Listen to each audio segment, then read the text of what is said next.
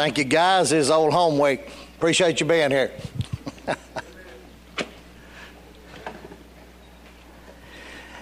now, you have an outline this morning, and I finally figured out why I gave outlines out. I preach so slow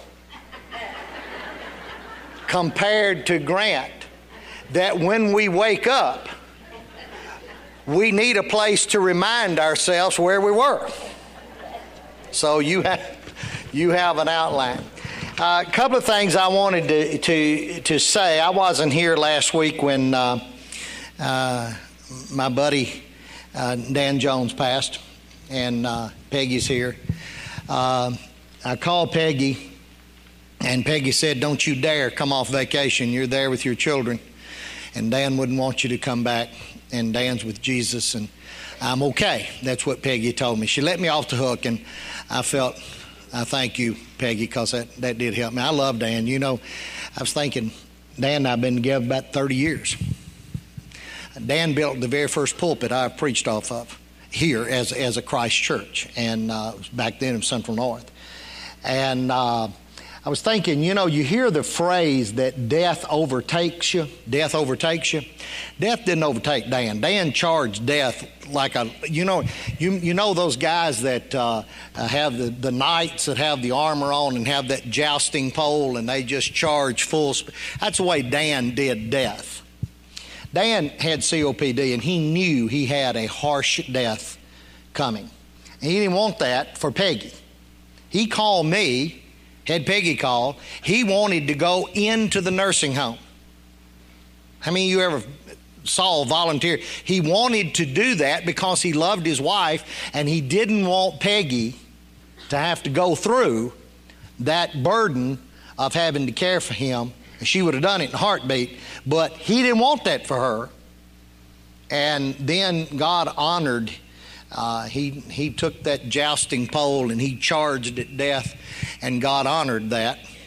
Uh, he fell last Sunday and just never came back. He, his blood wouldn't recover, uh, the carbon monoxide wouldn't level out, and he went on to see Jesus.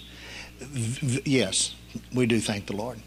But Dan, Dan was a special guy, and I love Dan and Peggy. I'm sorry that I wasn't able to be here. Now, speaking of that guy jousting. You know, the guy on the horse with the pole. Now, y'all know Grant ain't right. I mean, his mind just doesn't work like other people's minds work. And uh, so he he asked me the other day, now, the true story, we, we just sitting around, and he said, Wonder when they quit jousting? I said, What? He said, I wonder when they decided to quit jousting, you know, like running at each other with these poles.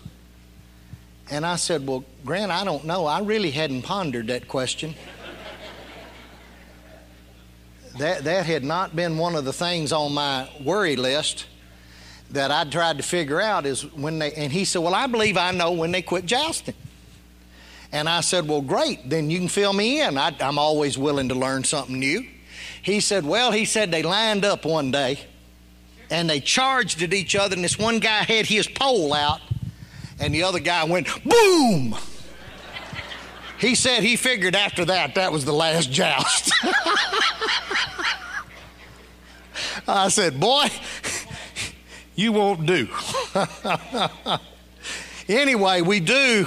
We had vacation Bible school here last week. 12 youngsters gave their heart and life to Jesus Christ.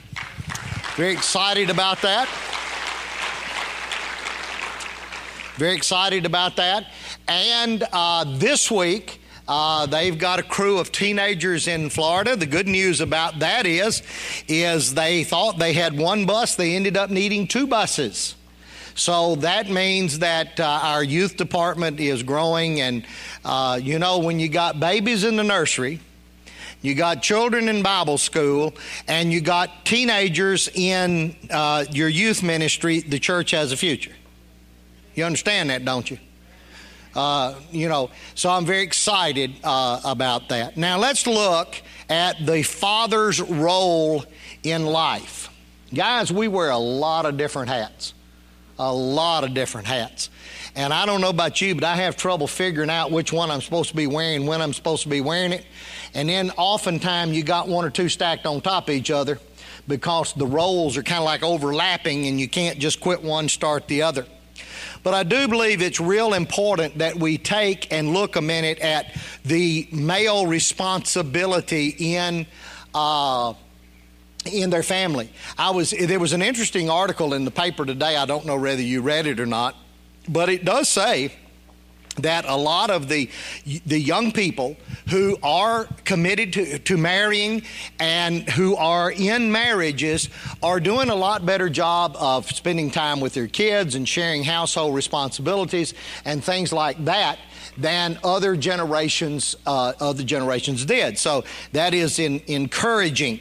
And I'm now reading a book about the millennial generation, which is that generation that our our preacher is a part of. And uh, while they're uh, not as a whole very religious, they claim to be spiritual. If we can tap them with Jesus Christ, it could be an amazing generation because they actually believe in home and family and they believe that they can make a difference. So if we can do a good job of tapping that uh, those young people for Christ, what a wonderful difference uh, we could make. But guys, first of all, we're to be managers of our homes. We're to be managers. 1 Corinthians 11 3, I want you to read this. Paul says, I want you to understand the head of every man is Christ. Now, normally, when we start talking about men being head of the home, where do we start? We start talking about men being over their wives. This is not where it started. Where did it start? It started with Christ being over the man.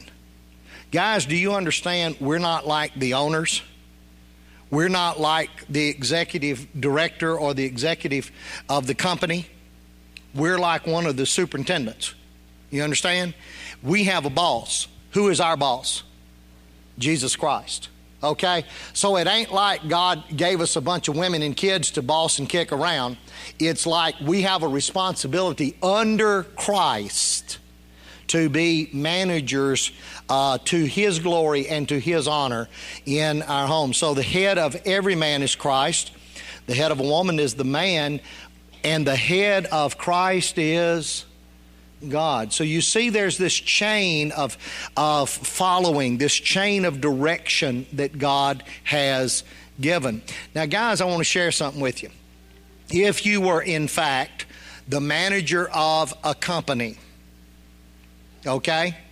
What you would be looking for is the very best talent you could get your hands on so that you could develop them and so that your company could be more successful and more successful and more. The more successful, and a lot of guys never catch this, they never catch this. They are jealous of somebody in their company who is talented. They are afraid that somehow that person is going to get their job. You know what I've always felt like? I've always felt like, first of all, if he's better than me, he ought to have the job. But I've always felt that if I'm able to find good talent and develop that talent, I don't have to be jealous of that person. That's a, that's a feather in my cap. Huh? That's my job. That's what God has asked me to do. It says very clearly in the scriptures that we are to take the charges under us, whether it be our children, whether it be our grandchildren. You know, I just, uh, I was so dreading last week. Oh, because I was not going on vacation. I was going to Florida and taking five children on vacation. And and Linda and I, you know, and I just, oof, I thought, man. But I thank you for your prayers. I asked for them. The children behaved beautifully. We had a great time, uh, and just and, and really, it was a special time for us to spend time with our daughter and to spend time with our grandchildren. But I had my chapstick so that I could bite my lip. Yes, I carry at least two at all times. And uh, so, but the point is, in a few years, those kids won't have time for us. And my body probably won't feel like messing with them either. But, uh, you know, we have a responsibility to pass on, to, to give down to the next generation. But here's where it comes from, folks. If we don't get it from Jesus, we got zip to pass on. Who's our head? Christ. And if I haven't learned to surrender to Christ, if I haven't learned to love Him and be like Him, to know Him and be like Him, if I haven't learned that, all I can pass on to my kids is my old sinful self. Ooh. Ooh. What a legacy to leave your children is your old sinful self. On the other hand, if you have learned what it means to surrender to the person of Christ and become like Him, that is a heritage. That's the heritage you want to pass to your children. So, as managers of our home, it's not our job to be harsh and mean and bosses and have it our way. Our job is to learn of Christ and help direct the family in the way of Christ. To learn of Christ and to direct the family in the way of Christ. That's it. That's what it means to be a manager of your home. But not only are you the manager of your home, you are the pastor of your home. You see, when God did away with the organized priesthood, you know who's the priest of the family now? Daddy. No, Daddy is. Under Jesus, under Jesus, Daddy is. The chief spiritual leader of the home should not be the pastor of, the, of your church. The chief spiritual leader of the home ought to be dad. And so the Bible says in Deuteronomy, these words which I command you this day shall be, look at it, shall be first in your own minds and hearts. Look, dads, the Word of God should be first in your own minds and hearts. That's why Grant keeps jumping up and down about fighter verses. Fighter verses. When we were young, when we and, and somehow they just dropped it out of church, and I've been guilty of letting it be dropped. But when I was young and in Sunday school, we memorized verse every week. Didn't y'all? We memorized verse every week at school too, but I, that'd get you that'd get you hung. But we learned a memory verse at school every week. We learned a memory verse at church every week. And I thought that I hated that. I thought they had to give me gum. They had to, you know, uh, uh, they had to bribe me with ice cream, and apparently they did a good job. And and uh, you know, they just everything to make me learn Scripture. God, I'm glad they did. God, I'm glad they made me learn Scripture you know? And so now we're bringing back these fighter verses because you put these verses in your heart, in your mind, and God uses those things through the years to, to just take and anchor and ground you and, and, and develop character in your life. So it says, first of all, the first thing you do is you put these words in your own minds, in your own hearts. Then look what it says. Then you shall wit and sharpen them. I know. I'm sorry. Nobody has a clue what that is. Uh, when you sharpen a knife, you don't do that anymore. When a knife gets dull, you throw it in trash, you go buy another one. I understand that. But in a time when you did, couldn't go get a, a, a new knife at any moment, and knife was made out of good steel, you had a stone. You spit on the stone. That's gross. And then you take your knife and you start working the blade back and forth, back and forth, back and forth, back and forth. Turn it over, back and forth, back and forth, back and forth, back and forth. and you tested it by holding up a piece of paper. And if your knife could just fall through that piece of paper, you had that knife good and sharp. So, what does it mean to wit and to sharpen the Word of God? You learn how to quickly use life situations to make application of the Word. When somebody on television does something really stupid, like Mr. Weiner, uh, that might be a good teaching moment for your children, wouldn't you think? Huh? That'd be a great teaching moment to say, duh, you know, there's reasons God says, you know, modesty and so forth. And there are all kinds of things that you can use day in and day out to, to apply the Word of God to life's situations. That's why it says you speak of it when you go out the door, you speak of it when you're in the house, you speak of it when you're laying down. There you fathers, we never miss an opportunity to help our children understand not only what the Word says, but the application of the Word. Problem is, we haven't done the first yet, have we? What does the first say? The words that I'm commanding this day shall be first in your own minds and hearts.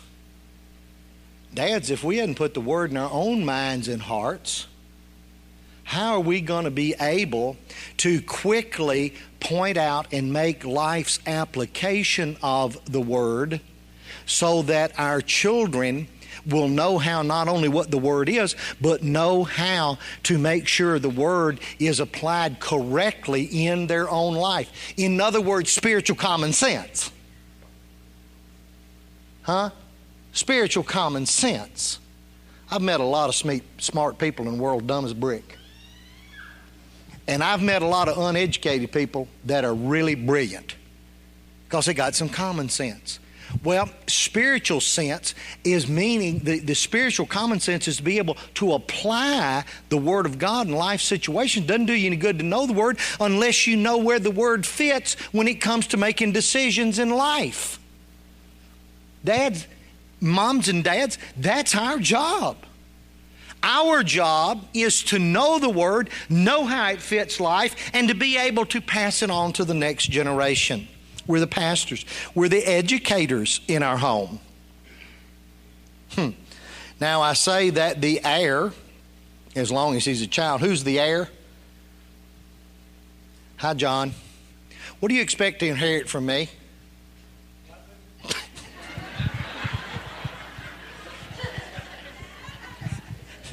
Son, if I didn't give it to you when you were little, you just out of luck, ain't you? I'm kind of hoping I'm kind of hoping he and Karen make their house note so I can move my caboose into their yard. but anyway, uh, but anyway, who's the heir? It says uh, the heir as long as he's a child. It's talking about a man's son. A man's son, as long as he's a child, differeth nothing from a servant, though he be Lord of all one day. But he is under tutors and governors until the time appointed of the father. Dad, look up here. Have you taken responsibility for your children's education? I mean, seriously, maybe you just pay your taxes and send them to school and hope they catch something. Well, give up on that. That's probably not going to happen. When have you sat down with your child and actually worked with them in the science class? I know you don't understand it, but at least you can find out if they're getting a grip on it. With their math, when have you gone to a parent teacher conference yourself? I'm talking about daddy going. Okay? I'm talking about not leaving education to the wife, not leaving education to the school system. Dad, we are responsible ultimately for the education of our children. I understand that if your wife is a nuclear physicist, she's probably going to do better helping with the homework than you know than I am. Okay? But if you don't take some involvement, I'm telling you, I'm telling I read. Well, I didn't read it. Josh Pashner was on TV the other day saying that a person with a college degree makes twice as much as somebody doesn't have one. Biggest problem we have is getting them out of high school, not out of college. You understand what I'm saying? And getting them out of high school that they still know something. I'm not understanding the whole principle of educating of getting folks out of high school can't read and write. Doesn't make much sense to me. Okay? But the truth is, and a lot of teachers in this room, the, the problem is not really the educational system, the problem is the home system. It ain't working.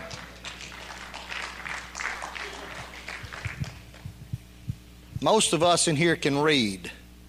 If there wasn't a school, don't you figure you could teach your children to read? It, most of us in here can do basic math. Don't you figure if there wasn't a school, we could teach children how to do math? Huh? Well, don't you think it ought to be important to us that they learn something? You know? Not not bragging, and I'm not. But one thing I gave my children is they can go out and make a living. You understand? They got an education. They knew that education was important. They learned a work ethic at home, and they can go out and make a living. Okay? That's important, isn't it? So, dads, you may not be the one every day and every night that goes over every assignment. But if you don't do enough of it, how in the world are you going to know if teachers doing their job? How do you know if your kids are in the right school? How do you know if you've made good decisions about the future of your children? You got to be involved. Dad, you've got to be involved. That's not a woman's job only. We're the disciplinarians of our home. Look at Galatians 6 and 4. Fathers, don't exasperate your children by coming down hard on them. Take them by the hand and lead them in the way of the master. Now, you know what that verse is saying? That verse is saying sometimes you do have to come down hard on them. But don't you dare come down hard on them till you have first taken them by the hand and lead them in the way of the master. Huh? Do what I say, not what I do. What I say, not what I do. Be it won't work. It won't happen. You understand? It will not happen. And once you take your children by the hand and you lead them in the Master's way, you're not going to have to come down to, on them very hard very often. You understand? Anybody can throw a fit and be harsh and be mean and be ugly. I can scare my kids into doing right for a while. You know, I can beat them into behaving while I'm watching them. But that's not going to that's not going to last for the long run.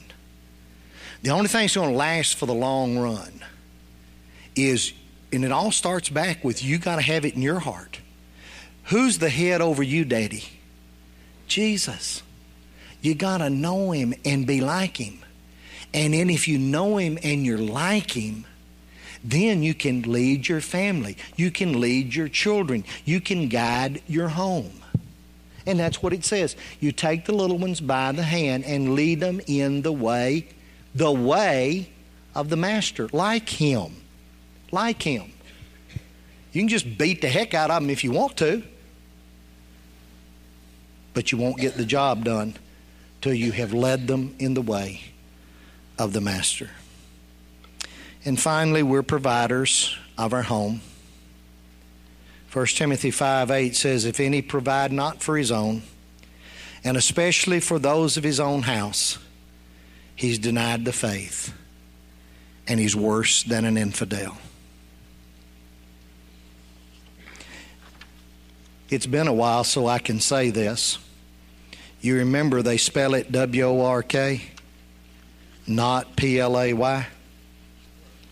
I wish, I wished I had a job that they just paid me to play. I'd like that, wouldn't you? That'd be a good job. pay you to play. But sadly, most people pay you to work. And God says, Fathers, we're going to do that. We're going to not be selfish. We're not going to be lazy. We're, we're not going to put our recreation and our own personal fun ahead of the needs of our family. We're going to show up to work, be responsible, do what it takes to make a living for our families. Sadly, there are way too many people who are looking for the easy way out instead of leading by making responsible choices and work and work. You see, Dad, when Jesus was here on earth, the Bible speaks often of him being tired, him taking an early retreat, getting up real early in the morning and going off and praying. And, and being careful that he uh, spent time to, to rest, to draw apart to God. Why? because during those three years that Jesus was in his public ministry, he almost worked day and night and he emotionally wore out. He, he wore himself out. Jesus wasn't lazy. Jesus didn't hang around wait on Sunday and preach a little bit and leave. Jesus committed himself to the job that God gave him of loving people. Loving people. Whatever our job is, whatever God's given, the Bible says, whatever God has given to your hand, whatever your hand findeth to do, do it with all of your might. You know, dads and granddads, we get one shot. It's not a minute, and our kids are gone. They had a celebration at Arlington not too long ago truthfully, they had a celebration, an 80s celebration. Did y'all read that in the bulletin? Huh? An 80s celebration. Had music from the 80s and they dressed like they were in the 80s and so forth. I don't remember the 80s. I was at work. I swear to you, I started church in 1982. I don't even remember the 80s. It was it just happened. Just passed. I woke up sometime in the 90s you know, wondered what had happened to my life. but work is just part of the way it is. You don't work to the neglect of your family. But, friend, you work. It has to be. Will you bow your heads with me, please? Heavenly Father, sink this message into our hearts. You got to know Him and be like Him. There's nothing to pass on. You pass on only your sinful self unless you know Him and you're like Him. If you know Him and you're like Him, then you have something to pass on, and that is Jesus Christ. Take the little children, lead them in the way of the Master. Thank you, sweet Lord. Amen. You remain seated. I'm inviting our ushers to come now. We're going to receive our offering.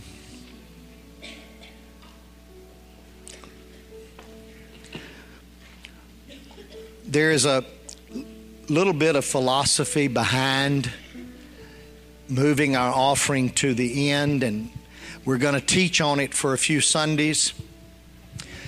It's not the pastor's job to yank the money out of your pocket.